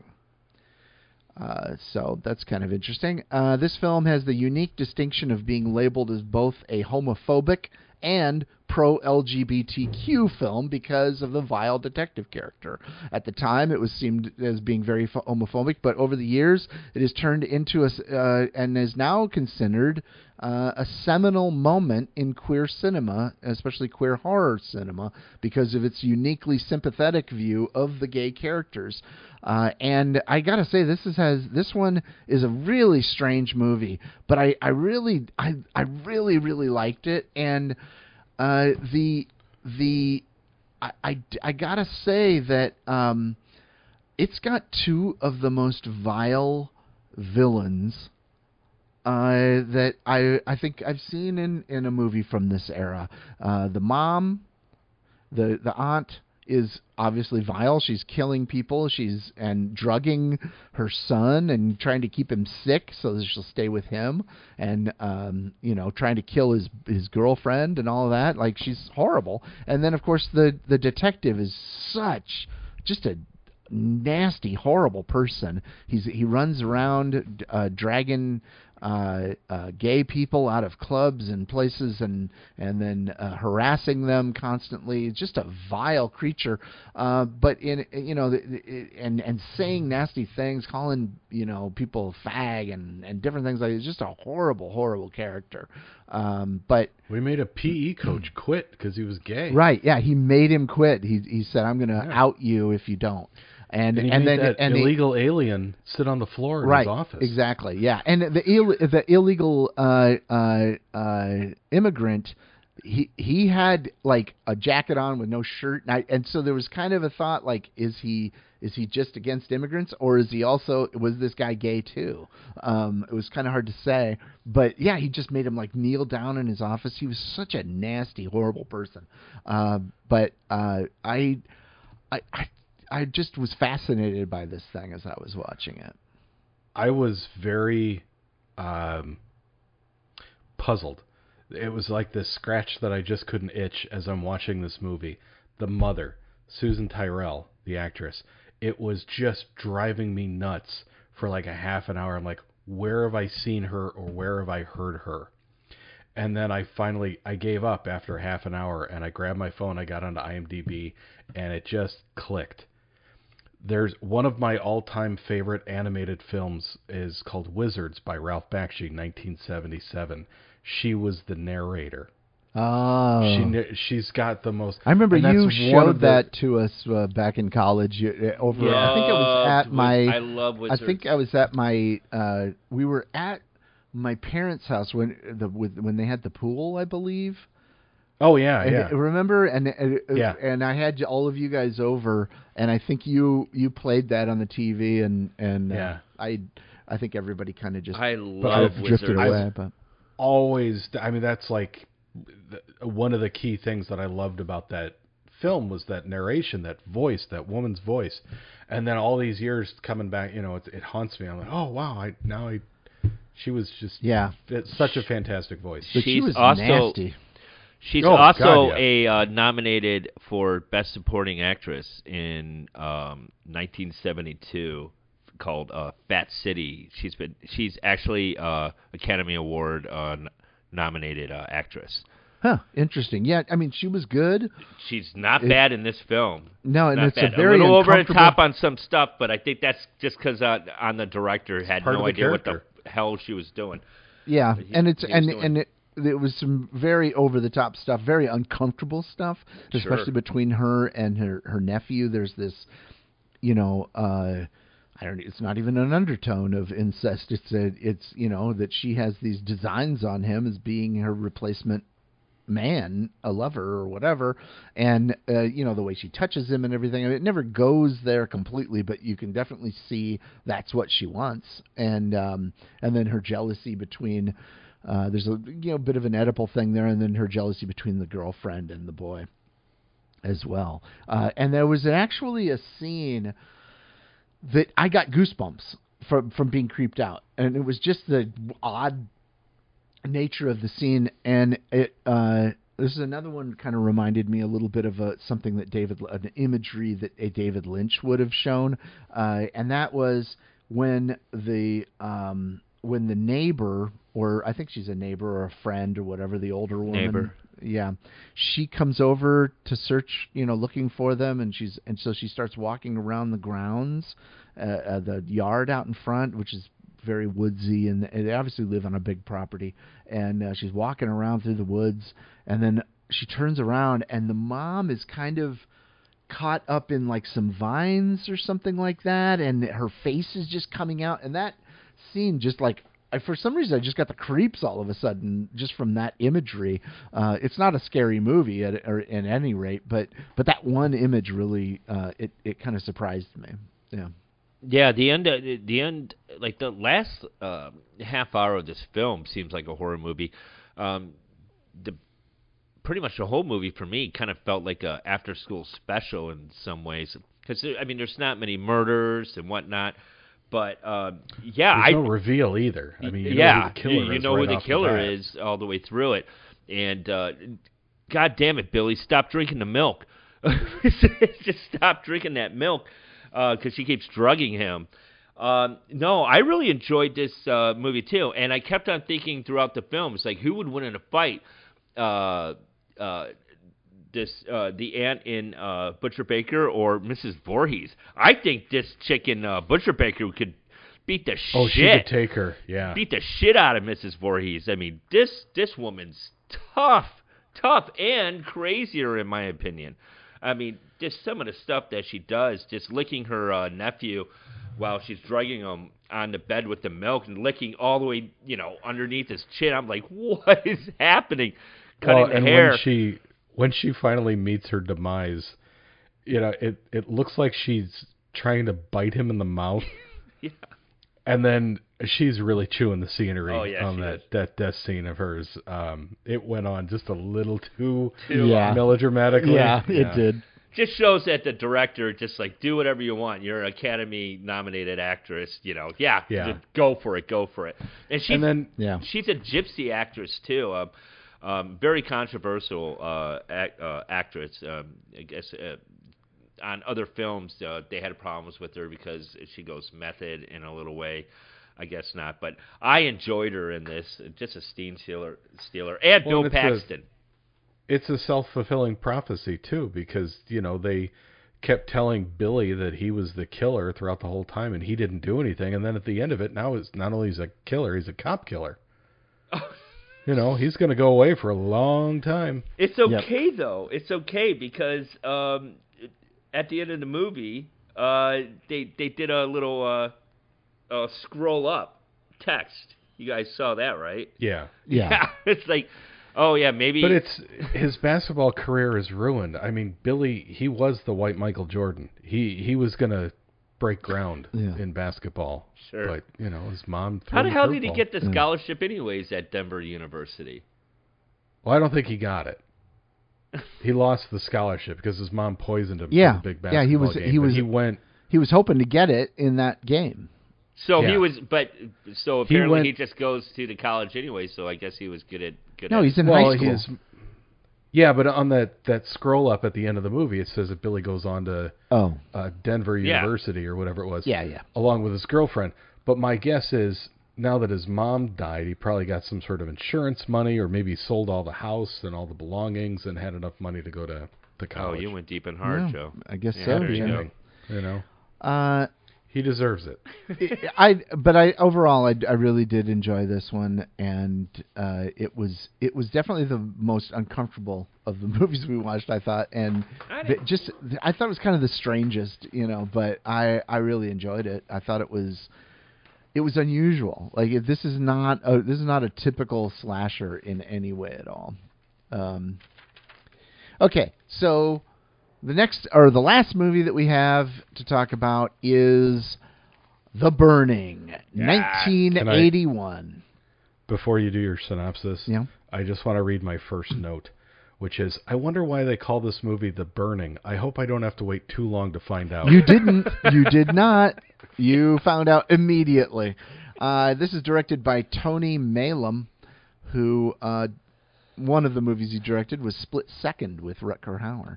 Uh, a caretaker at a summer camp is burned when a prank goes tragically wrong, and yes, we see that in the first scene. Uh, I don't know if it's cold open or what, but we see it immediately. After several years of intensive treatment at hospital, he is released into society. What follows is a bloody killing spree with the caretaker making his way back to his old stomping grounds, the camp, uh, to find the youths that accidentally burned him. This is commonly referred to as a Friday the 13th knockoff, but it was actually written uh, before Friday the 13th. Um, stars uh, Jason Alexander, Brian Backer, uh, who was Mark Ratner from Fast Times at Ridgemont High. Uh, Fisher Stevens and Holly Hunter. Now that's that's a pretty. I mean, those are. I mean, Brian Backer. I don't know. I don't remember what year Fast Times came out, so he might not have been known at the time. Jason Alexander wasn't known at the time. Fisher Stevens, I don't think had probably done much. And Holly Hunter, uh, this was her first movie. She said, uh, I got paid more than I ever could have imagined on The Burning. I was making over a thousand dollars a week, which was incredible, especially at the time. Uh, I could make my rent, and I didn't have to wait tables for a while. I got all these new friends, and I was kind of glor. And even though I was kind of a glorified extra, she was barely in it. She did. Who was Holly Hunter? She was one of the girls. She did, she didn't. Uh, she wasn't uh, one of the main girls even, but She wasn't on the canoe trip. she was not yeah she was she was i mean she was there but she you'd have to go back and look. Uh i got she played the part of i can't remember uh what part now but it was she only had a few lines. Uh and she you see her standing in scenes. She doesn't look exactly like her but when you there's a couple shots of her face and you're like oh that's her. Um By the, She got the way, her- The Burning was 1981, and Fast Times at Ridgemont High was 1982. Okay, so this came out before that. Yeah, so he Yeah. wasn't known yet, but he was getting work, I guess. Um, she said Holly Hunter went on to say that she got her Screen Actors Guild card, uh, so she felt you know it was fantastic to do this. Um, let's see. Uh, uh, is credited as the first, basically the first Miramax movie written and produced by the Weinsteins. Uh, Bob or Harvey Weinstein wrote uh, the story, or Bob and Harvey Weinstein wrote the story. I think Harvey Weinstein and another guy wrote the script. Uh, this production allegedly also kicked off Harvey Weinstein's decades long streak of sexual misdemeanors in the movie industry when he reportedly exposed himself to a female intern on the set of The Burning and, and asked her for a massage.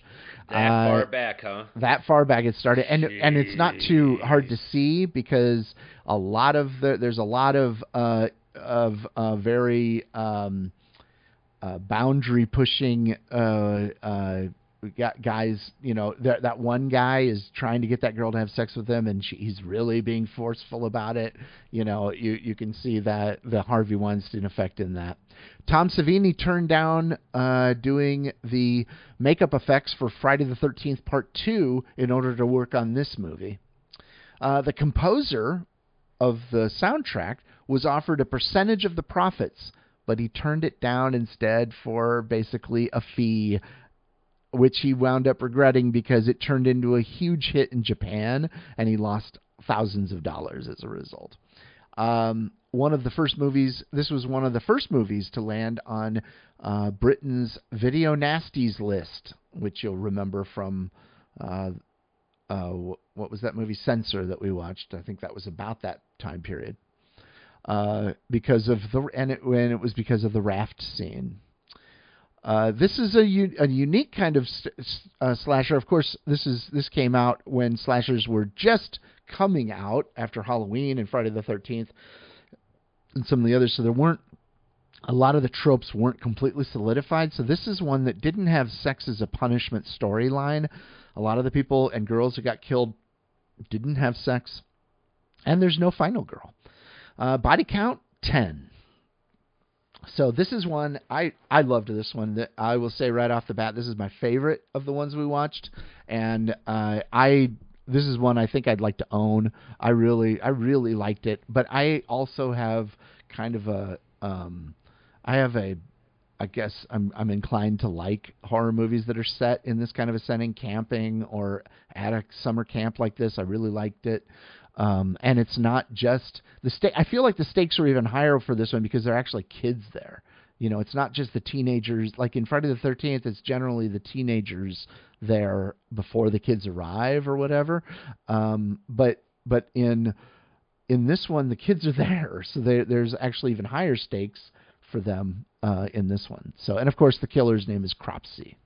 Yeah, we're talking about like 14 year olds getting killed, 13 year olds getting killed, Right. especially uh, that one raft scene where they makeshift a raft. It, what I liked about the burning is that they're actually stranded uh, at this part of the forest because uh, uh, the canoes are like they go on a canoe trip and um, they're at this part of uh, the trip where they're really deep in the forest off of a river, and then something happens where uh, a girl is uh, killed, and the canoes are just like let loose, and then they're stranded at this area, so they have to makeshift the raft to get going, and then when they send five uh, five kids on a raft, um, I think it's uh, three guys and two girls, and I think, oh, these are the people that are going to survive. I'm thinking like the people that are stranded are going to, um, are going to get the axe or you know, the garden shears or whatnot. And there's this scene when they're on the raft going up the canoe. I'm I'm seeing the canoe shot. This is 80s, you know, grain going on with the canoe. I'm going Friday 13th, Friday 13th. I'm thinking Yeah. of Alice in the in the canoe Yeah. and I was going, "There's no way." I've never, I, I've never seen this film before. I was going, "There's no way that this killer is going to be in this canoe because there's five against one. It's just there's no way it's going to happen." And when it happens, it's graphic. It's fun to watch, but it's you have a 14 year old getting her head and neck slashed. You got fingers getting cut off. It was, it was kind of horrifying. It was kind of, it was graphic and it was fun. And it was fast. I mean, the Yeah. guy's fast like a ninja because he killed five people before any one of them got a chance to even get off that raft. Right. It's Yeah. standing, standing on a canoe. I you know I gotta think that it influenced the look of Jason uh, as Has well to. because Has to. when you think about it, Friday the Thirteenth came out in uh, 1980. in 1980. Friday the Thirteenth Part Two came out in 81 and was being made at the same time as this. So they hadn't solidified. Well, uh, you know, in eight in the first one he's not even really there, and the second one they hadn't. Re- you know, they had him with a sack over his head and and overalls. They, they hadn't solidified the the Jason look. But this this killer Cropsy looks a lot like Jason in some ways, and, and the body shape and everything. If you told me that that uh, you know uh, the same actor who played Jason played him or whatever in part three, that by part three he had a very similar look as this. It wouldn't surprise me if it was if if there was some influence there. Absolutely agree. Hey Matt, the uh, uh, just personal opinion. I want to know if this ran through your head at all. Um, the character of Glazer Yeah. He's great. does he remind you of anybody? Like maybe the way he talks or the way he acts. does he remind you of anybody that maybe or may not be on this particular podcast? Wait, me? Glazer? You think I'm Yes. Glazer? I was The- the- reminded wholeheartedly of Marc I, I could Cascady see as the I I, How? yeah, I Character could see the Glazer. talking, the way he talks. He's a yeah. meathead. He's a fucking meathead and a moron. What And are he you kept- talking about? Uh, He kept interrupting and an constantly. excellent lover. He's an excellent one. It was horrible. He was a horrible lover. Look, I asked for lubricated rubbers. These aren't lubricated rubbers. You understand that? What am I, Masters and Johnson? Yeah. Uh, I'll do better, which, I would baby. I'll do better, I- baby. I, I would like to point out that um, Cropsy, the day he get he's released from the hospital, he's told that the skin grafts don't work. They drop him off right at the front door. Where's the first place that guy goes? Hooker. Hooker. Yeah, Hooker. yeah. High five there, That- Cropsy. That, Way to go. That whole scene didn't make a whole it lot of sense. It didn't sense. make sense. But even in the hospital, when he's in the wheelchair and they're wearing, uh, wheeling him out, uh, the nurse, I, the nurse or the doctor just goes, "You don't need to have revenge." It literally says that. You don't need to have revenge. Right. You're okay. They're releasing this guy. Right, they're What worried you- about what it. What do you yeah. mean? I'm like Glazer. I'm like the farthest from Glazer. Are you I- kidding me? I didn't This run. meathead. I didn't run into anything online about this, but I wouldn't be surprised if they added the hooker scene because it was going to be so much time between the beginning and the first kill because it, it really takes its time like there for a while it's almost a summer camp movie you know and and and but i didn't mind it like i was into those Oh. characters i i liked it was very well acted i liked all the characters there were no characters that i really felt were annoying to me except for glazer maybe a little bit but but, Fucking but- I'm not even close to Glazer. No, no, no, no. I'm kind of upset about that. There's no way I'm close to Glazer. But regardless, uh, uh, Jason Alexander uh, stole this movie. Um, his acting is is the best acting out of the whole cast, I think. Yeah, he's and, great. And and you can see him just ad libbing all the way through this movie.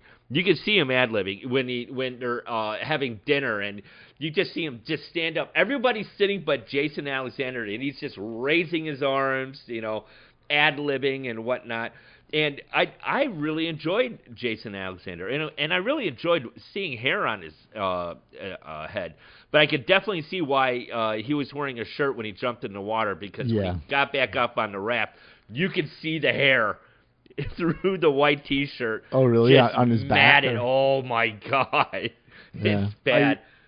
I do wish that the character Alfred, uh, the kid that later on is in Fast Times at Ridgemont High, Yeah. yeah. Um, I wish he had some sort of a story arc. yeah he just seemed like know- a Yeah. creeper He was a pervert at the beginning of the movie, Yeah. the middle of the movie, and a pervert all the way to the very yeah end. yeah But he saves He the just day. he didn't grow at all. Yeah, he just Kinda kind saves the But day. he, yeah, no, he was kind of interesting character though, because he is out there looking for to to watch He's them. the red sex. herring. He's he's the one Yeah. that you would think would actually. I never be the thought killer. it was him. It was. It, it would have been too obvious. Yeah, I didn't think Yeah. it was him, but at the same time, like, yeah, he. I think he was supposed to make you, you know, wonder. But, But I was so happy that Jason Alexander actually like survived. I was like, Yeah. yeah. I was like, oh, he's dead. Like when I first saw him, I was like, yeah, he's gonna die. No, and he was a really good, like, nice guy in the film. There's no way I'm Glazer. There's no way. That's that. this really bothered me. There's, there's this guy. I am nothing like him at all. You, like you sound like him right now. In fact, Yeah. no, I'm yeah. not. No, no. This guy was a total creep and asshole. Well, to all of our listeners out there, if you think Marc sounds the slightest bit like Glazer, write us in on Facebook, let us Twitter, or Instagram and let us know. hey, Oh, friend of the show. sound fr- in fact, fr- friend of the show, Brian. What do you think of that? Uh, if you could Yeah. watch b- the Oh, burning, just with the open-ended question. accent. Uh, Yeah. If you could watch the burning, Mister Friend of the Show, Brian, and uh, and then get back to us, let us know. Yeah. Um, wow, on my screen, my face is like, gl- oh, there we go. My face like glowing.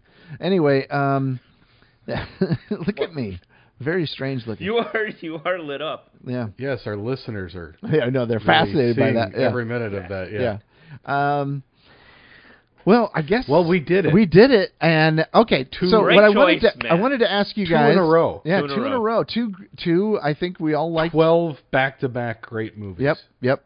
uh, Uh, spanning two episodes. so tell me what if you had to put these in order of your f- least favorite to most favorite, what would your order be? I know I didn't tell you guys to do this ahead of time, but maybe just off Go first, the I top of already your did it. heads. Um, go ahead, Joe. Or Go ahead, Marc. oh, Marc, you said you already did it. Yeah, yeah, I already Okay, did it. okay. Um, I went uh, the Burning number one. I went the Prowler number two. I went uh, As in your Pieces number- favorite. yes. Okay. So so the Burning number one, the Prowler number two, uh, Pieces number three, uh, and then uh, four was uh, Blood Rage, and then five was uh, Butcher Baker. Okay. Joe. I, I think Burning is my number one. It has to be. Um, Butcher Baker, Nightmare Maker is my number two. Pieces three, Blood Rage four, uh, Prowler five, and New York Ripper six. Uh, I've got the same order as you, Joe. Mine is The Burning, number one, uh, Butcher Baker, number two, Pieces, number three, Blood Rage, number four, Prowler, five. I, I really Ripper was six for me. I, I forgot Um, to say Ripper. two through four, or I'm sorry, two through five. I I could almost jumble those up, and they're yeah. almost interchangeable. Like the the the uh, level of quality and and the, and not just quality, but the the level of my fondness for each of those as I was watching them was about the same. I didn't care for the New York Ripper. I don't think this is one of Fulci's better movies, but uh, I, I, it was okay. I mean, I liked it and I enjoyed it, but it, I didn't like it as much as the others. Um, but I like. I mean, it's hard for me to choose between the Prowler, Blood Rage, Pieces, Butcher Baker. Those those were very close to me, but ha- uh, head and shoulders above the rest, for sure, was the Burning, and Yeah. I I just really, in fact, I could have seen that really being almost a like they could have made that with just a little tweaking. They could have made it a Friday the Thirteenth sequel, and it would have been a really good one. Yeah, Um, absolutely. Just with the ending uh, at the campfire scene, uh, with the guy telling the story over again. I mean, I believe that was um, the uh, the guy from the Fast Time Ridgemont High. Uh, the pervert, No. the creeper. No, it, the guy telling the story was the was the at the very guy. end. At the very end Oh, uh, now I of the don't film, because they remember. they they so. did a restor uh, a retelling of the story at the campfire at the very end. Oh, I didn't. Yeah, I so didn't I'm thinking it. that's why it would have been a great you know sequel to Well, do it that. sure wasn't Glazer. You bastard. so, so you're saying Glazer's uh, uh, accent is what reminded him of me? Sure, we'll go with that. Joe, and and his date rapey vibe. Yeah. Leo, you. D- Oh, okay, you guys. no, No, don't, this Marc, really you don't have bothered a, me, You man. don't have a date Yeah, I'm not Glazer. I really fucking hated that guy. It's like how I don't hate myself, and I I'm very self-aware who I am, and I'm not Glazer. That's bullshit. I don't even have muscles. Ugh. um. That you don't. So, well, let's let's cheer up little Marc uh, to let him uh, inform us of what his because it is Marc's turn to pick after a Finally, very after Yeah. after having to sit in the corner. Guys, uh, guys, After- the last time I made my pick, there was snow on the ground. yeah. There was literally snow on the Well, ground. Well, there wasn't out here, but I get what you're saying. When was the last pick you had? Was it Scream? No, it was the Lost Boys. Oh yeah, Lost Boys. That's right. Oh yeah. That oh, that's right. That it was the one that caused you to lose a pick. Wait, it, yeah. it's it's not like I made bad choices before. I did Scream. I did uh, Universal uh, Monsters. Did others. Yeah, but Psycho franchise. Uh, okay. Uh, I'm ready. I'm so ready to tell you. What, Mr. Marc? What is your pick for next time? We are doing the Alien franchise. We're doing Alien, Aliens, Alien 3, Aliens Resurrection. We're doing Prometheus, and we're doing Alien Covenant. We're we're uh, skipping the Alien versus Predator. We're just doing those six films, and we're doing the Alien franchise. And as a bonus, we are doing the ultimate Cinescare horror aliens movie franchise trivia. We are doing we're, we're we're we're going deep and hard. Hopefully we could get a guest on here. I don't know if it's going to happen, but if not, it's fine. But I am going deep and hard in this, and I've been working on this for about a week now, and this is going to be probably the best, hopefully the best trivia um, that Cinescare has ever done. I will. Uh, I will. I'm having coffee with Jimmy O on Monday. If that was who you'd like me to ask, I can always ask Jimmy O. That's who I would like you to ask. And there is a prize that I have already ordered just to get you guys a little intrigued and a little bit on the board. There is a trivia prize, and I did, I, I decided to do this because I did not that you guys you know skim off the top and just say oh you know like I've already seen these films because Joe and Matt obviously have seen these films over and over again, time after time, but I wanted them to intrigue their interest a little bit. So I got a I got a prize. It's a Mondo prize, boys. It's a Mondo prize just to get you guys a little intrigued, and it's a good one. It's a good one. If it's Yes. vinyl, we'll probably get it. It's the vinyl. It's the vinyl. It's the vinyl. And it's I'm the gonna good. be yes. So I'm actually gonna have to watch these alien movies. Yes, that's just, Yep. that's why I uh, that's why I ordered it, and it's the good one. Yeah. I'm trying to think. I think I've seen almost all of them. Yeah, but just think about trivia. So yeah, and All right. there's going to be different get- categories with. Um, it's it's going to be different. It's going to be different than the other ones, and so it's going to be a good one. So All right, that sounds good. I'm All right. ready. I am ready. Uh, Nice. Not ready. I mean, I will be ready by then.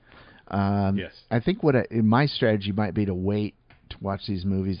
You know, so a little later. Later. yeah, a 'cause little if later. watch them, if I watch one tomorrow, then it's Yep. like two weeks. Don't I'm like, do it. oh, what happened? That's why that? I watch these films. Like uh, usually, some of the films I watch like later on because my Yeah. ADD just goes boop.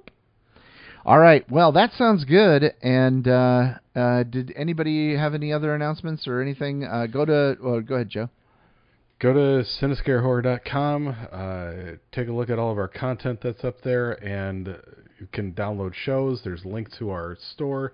Buy some Cinescare merchandise, and then listen, rate, review all of our Cinescare podcasts wherever you're downloading them. And don't forget to pop in and say hi to us on uh, all of the social media outlets that are out there: Twitter, TikTok, Instagram, and Facebook. And if you're already following us on all those, please go to TikTok if you're on TikTok and find Cinescare uh, Horror on TikTok and follow us there because I've been posting some really fun uh, trail old trailers of movies and old movie clips of horror movies and that sort of thing. So um, check it out.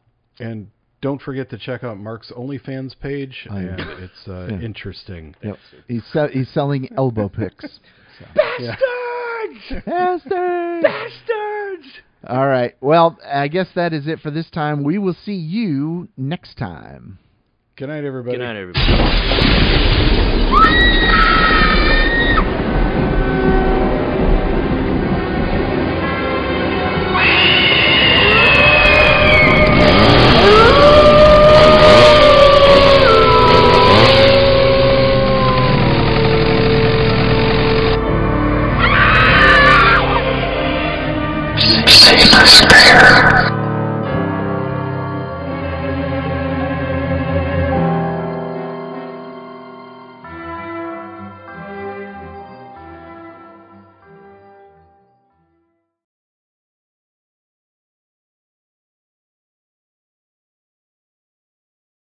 So is that how peep shows were? Yeah, I wasn't expecting like up close shots of vaginas. That was weird, guys. Get me a cup of coffee. You get your own cup of coffee. I'll do better, baby. I'll do better, baby. it's a good one. It's a good one.